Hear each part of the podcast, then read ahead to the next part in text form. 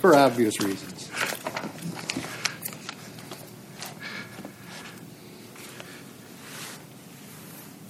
May it please the court. Counsel?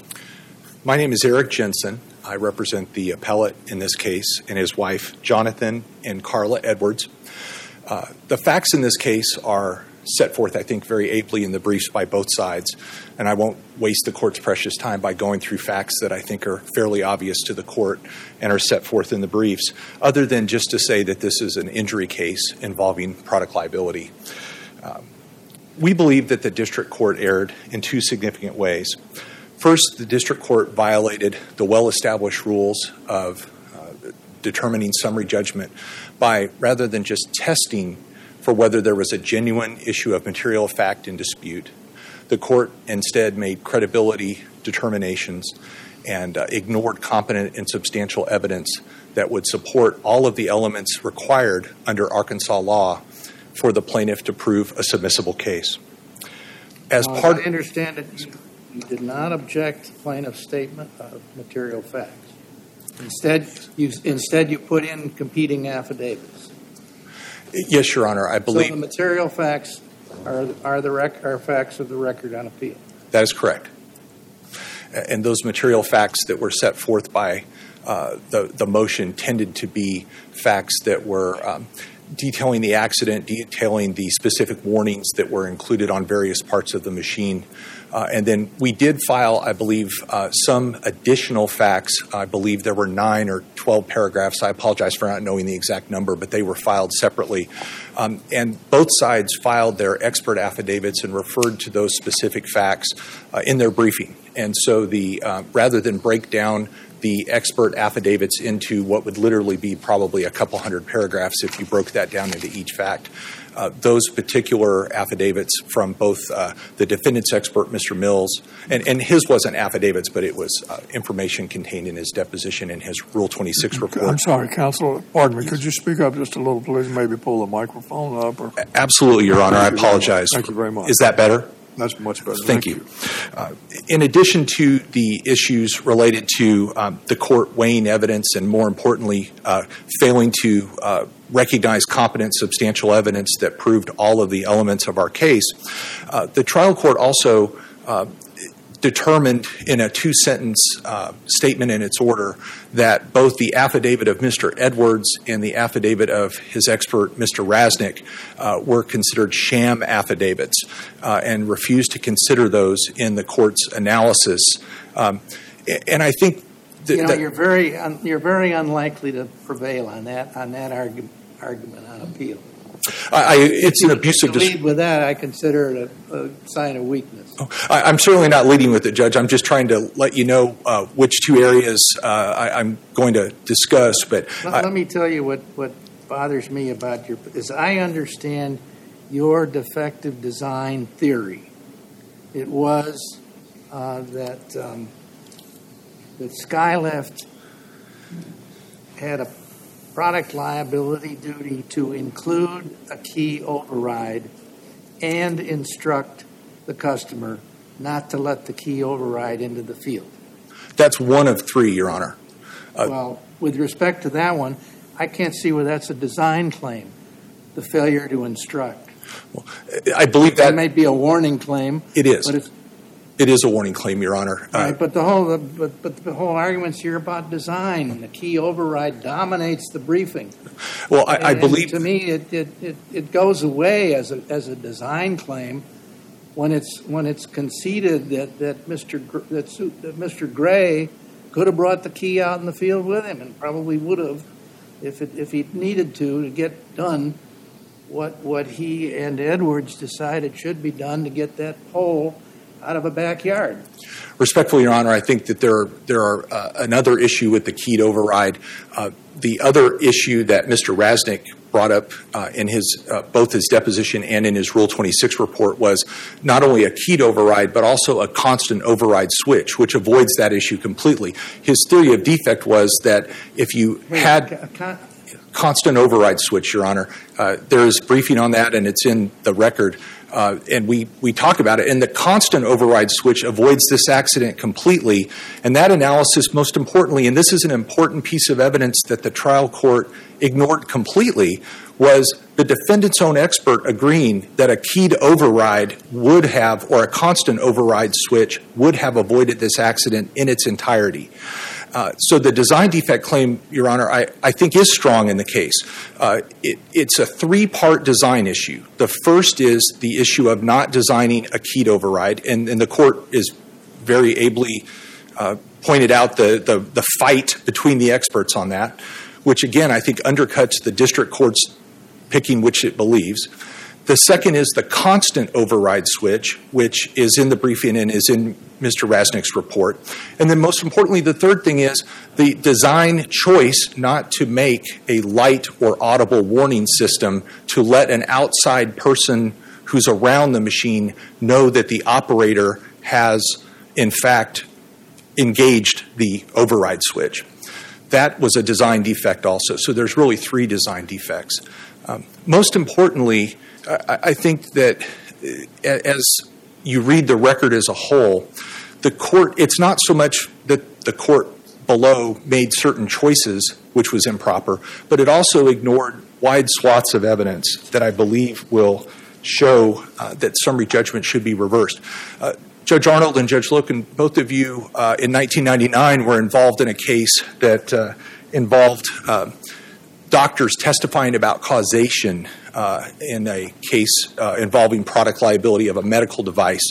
And in that case, you reversed the uh, district court for basically making the same error that we allege in this case, which was that the court made credibility determinations and chose which doctors met a certain test or which doctors did not make a certain Which- test as to causation. was Judge, that was the uh, Bone versus Ames tool, 179 F 3rd 1080, that's cited in the brief. And I don't know what page on the brief, I apologize. Uh, but in that case, um, the analysis, though it was a causation only issue before the court back in 1999, uh, the analysis that the court went through of the district courts picking and choosing, I think, is very similar on a uh, intellectual level. Uh, it, it wasn't the same legal issue, but it was a very similar analysis. And we're not asking the court to really go out on a limb here, so to speak. Uh, I know that this court, I don't cite this case in the brief because it's Minnesota law and it's not directly applicable, but uh, Judge Kelly, uh, you and Judge Loken, in a Toyota case in 2017 involving a JNOV analysis of whether a submissible case was made by a plaintiff against uh, Toyota in a products liability case. In that particular case, uh, you both agreed that under a JNOV standard, which is fairly similar to the Rule 56 standard, that in um, the plaintiffs did make a submissible case, and they had the same three things we have in this case. They had a qualified, reputable expert who gave opinions of defect and danger. They had uh, a conflicting set of testimony uh, from uh, the the people on the ground, and finally, uh, they had evidence of industry standards. And, and talking just briefly about industry standards, it's very important to note that the issues raised by the trial court below um, focus much on whether this is a alternative design that's feasible, whether this is an alternative design that would work under these circumstances of trying to get these diggers into these very narrow areas. I, I would point out two things for the court. One is that we know these systems work because they're on Skylift's later machines. And our expert testifies that all of the technology that made them available in 2017, 2018, 2019 was just as available in 2009 and Uh, 2010. Question, I haven't, I haven't studied the record enough. Does the record show whether the, the digger could have gotten in this backyard with the stabilizers deployed? Uh, I think I think the record shows from the fact testimony of Mr. Gray, Mr. Edwards, and the other linemen whose names I don't remember that the machine had to not have the stabilizers deployed to get into the area, but that once it was in the area, they could have been deployed. I believe the record is supportive of that. But then how, how do you get the pole out? Then Well- you have, then, then you have to un, undeploy to get it out. It, it depends on what you're doing. This is exactly the type of fact analysis I think that, Well, but that this is your burden in summary judgment is to, is to we, we that this is, the, the machine tipped over, Your Honor, and, and the analysis of whether it could have successfully finished the job of what the Mr. Gray tried to do. was it in the yard when it tipped over or before it got in the yard? I believe it was in the yard. It, it was in the area where the pole fell, which, which I believe the testimony is that it was in the yard. So, so now it's, now it's stabilized under your theory of what should have happened and.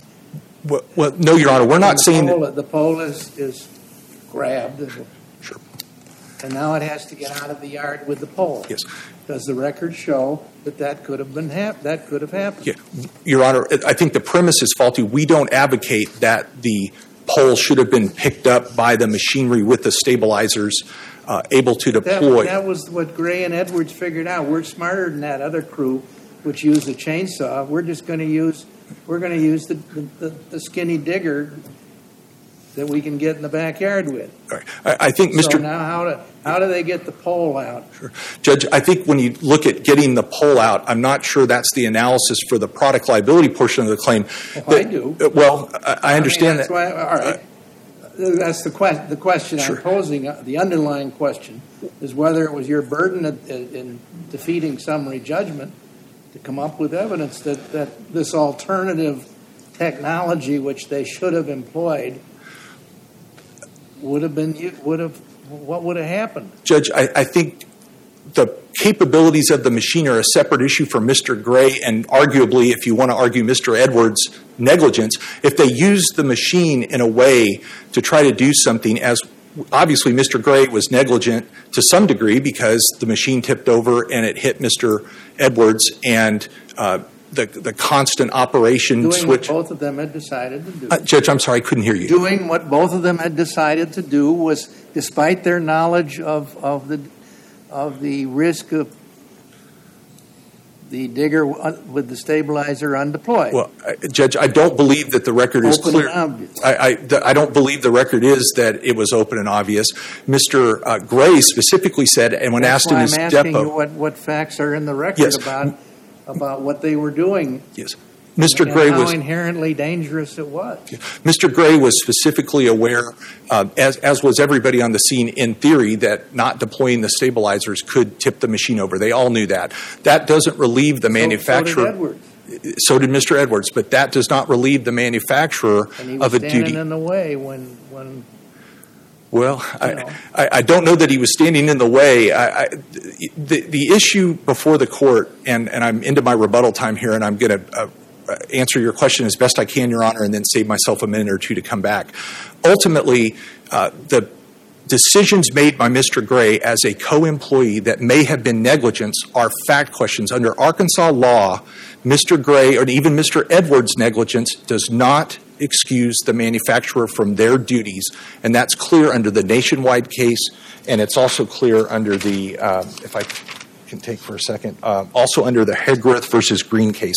All of the arguments related to their supposed negligence or misuse of the machine do not relieve.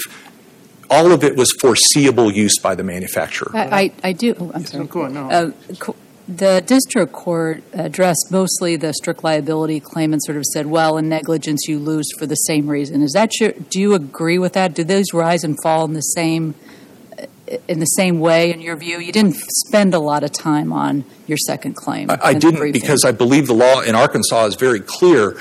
Arkansas, under the statute, kind of merges strict liability and negligence a little more than some states do.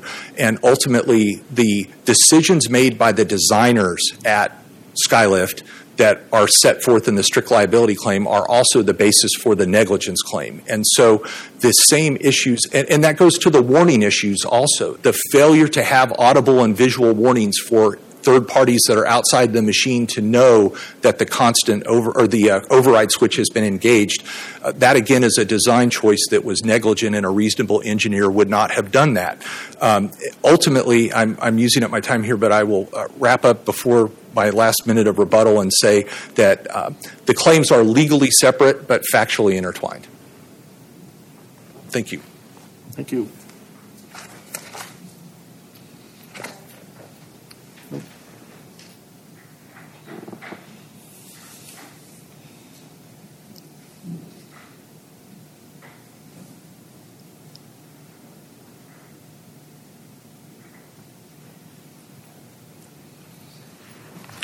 Holmes? May it please the court, I'm Leon Holmes, and I represent Skylift on this appeal. Um, we've laid out our case in our briefs, and I don't think I don't think I need to add a lot to it. To summarize, the issue, the central issue, is whether the digger derrick was unreasonably dangerous as defined in the Arkansas statute. The Arkansas statute says that a product is dangerous. Uh, unreasonably dangerous means that a product is dangerous to an extent beyond that which would be contemplated by the ordinary and reasonable buyer or user. And I'm skipping some, taking into account the special training and knowledge that the buyer or user has or is required to have. And here the buyer was Entergy the users were, were linemen. They all knew that the uh, boom should not be elevated without the outriggers in place to stabilize, stabilize the machine. Every lineman uh, out there that day knew that, and that is an undisputed fact uh, in paragraph 29 of the statement of undisputed facts that we submitted below. Um, the only thing that um, he said today that I feel like I need to respond to uh, is he said that his expert said that a constant override switch uh, would have solved the problem and avoided the accident. Actually, his expert said that a constant pressure override switch would not have avoided the accident here because it was done intentionally. A constant pressure override switch is a switch in which you have to hold it the whole time that it's in use. And since Mr. Gray did this intentionally, uh, there's no evidence or no reason to believe that that would have avoided the accident. And that's in the appendix at page 300 to 301. The one thing in the reply brief that I feel like we need to respond to is the citation of the two cases about open and obvious danger. That was this court's Lockley case and the Arkansas Supreme Court's Adderhold case. In both of those cases, the injury occurred from normal use of the machinery and both opinions emphasized that the accident happened as a result of an encountering a danger through a normal use of the machinery. Here, the use was not a normal use, it was an abnormal use. And I would refer the court to comment H to restatement second of tort section 402A, which is uh, set out on page 16 of our brief. Um, comment H says a product is not in a defective condition when it is safe for normal handling and consumption. If the injury results from abnormal handling, um, then the uh, manufacturer is not liable. And that's what happened here. And that's the distinction between our case and the open and obvious danger cases that uh, uh, the appellant has cited. Now, with that, I think we've set out everything in our brief that I would otherwise say, but I will take questions before I sit down. Okay, so now uh, we, we ask that it, Judge Loken. I don't know if it's in the record. Did workers' compensation uh, apply here? Yes, sir. So benefits were received. It, it, they were. And Mr. Gray was dismissed without prejudice. Was there another, That's correct. Is there another lawsuit pending? Not that I know of, but uh, I, I, don't know the answer to that. But I'm not aware of another one pending against Mr. Gray. All right. Thank you. Thank you.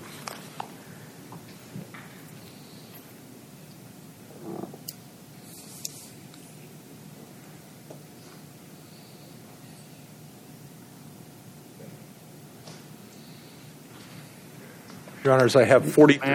Oh, I'm sorry. I have one. I have one question. Absolutely, Your Honor. That is respond. I was going to ask you this. Respond of Section 402A, Comment H. I will. To, seems to me it's on point. Uh, Judge, it's not, and I'll tell you why. Abnormal use is not foreseeable use by a designer. a designer, and, I, and maybe Judge Arnold, who has an electrical engineering degree from undergrad, might have some knowledge on this. An engineer who puts an override switch in a machine intends for someone to use the override switch. Period. That's foreseeable use when someone uses it, even if they use it in a way that the designer doesn't contemplate. That's not abnormal use under Comment H. And abnormal, what's your best, best case for that? um, Your Honor, I, I, I think the Lockley case that's cited in and the Adderhold case that are cited in the reply brief both address that issue. Also, um, I, I apologize, Your Honor. There's one other case I know I cited and I don't remember Okay. it off the top of my It's addressed in the brief and it's directly on point. I want to clear one other thing up in the record. Mr. Edwards did not ever agree to raise the boom. I misstated that. Mr. Gray made the decision to raise the boom completely on his own. Mr. Edwards did not. And that's all I have, Your Honors. Thank you for your time, and we appreciate it. Thank you, counsel. Case has been well briefed and argued. Uh, We'll take it under advisement.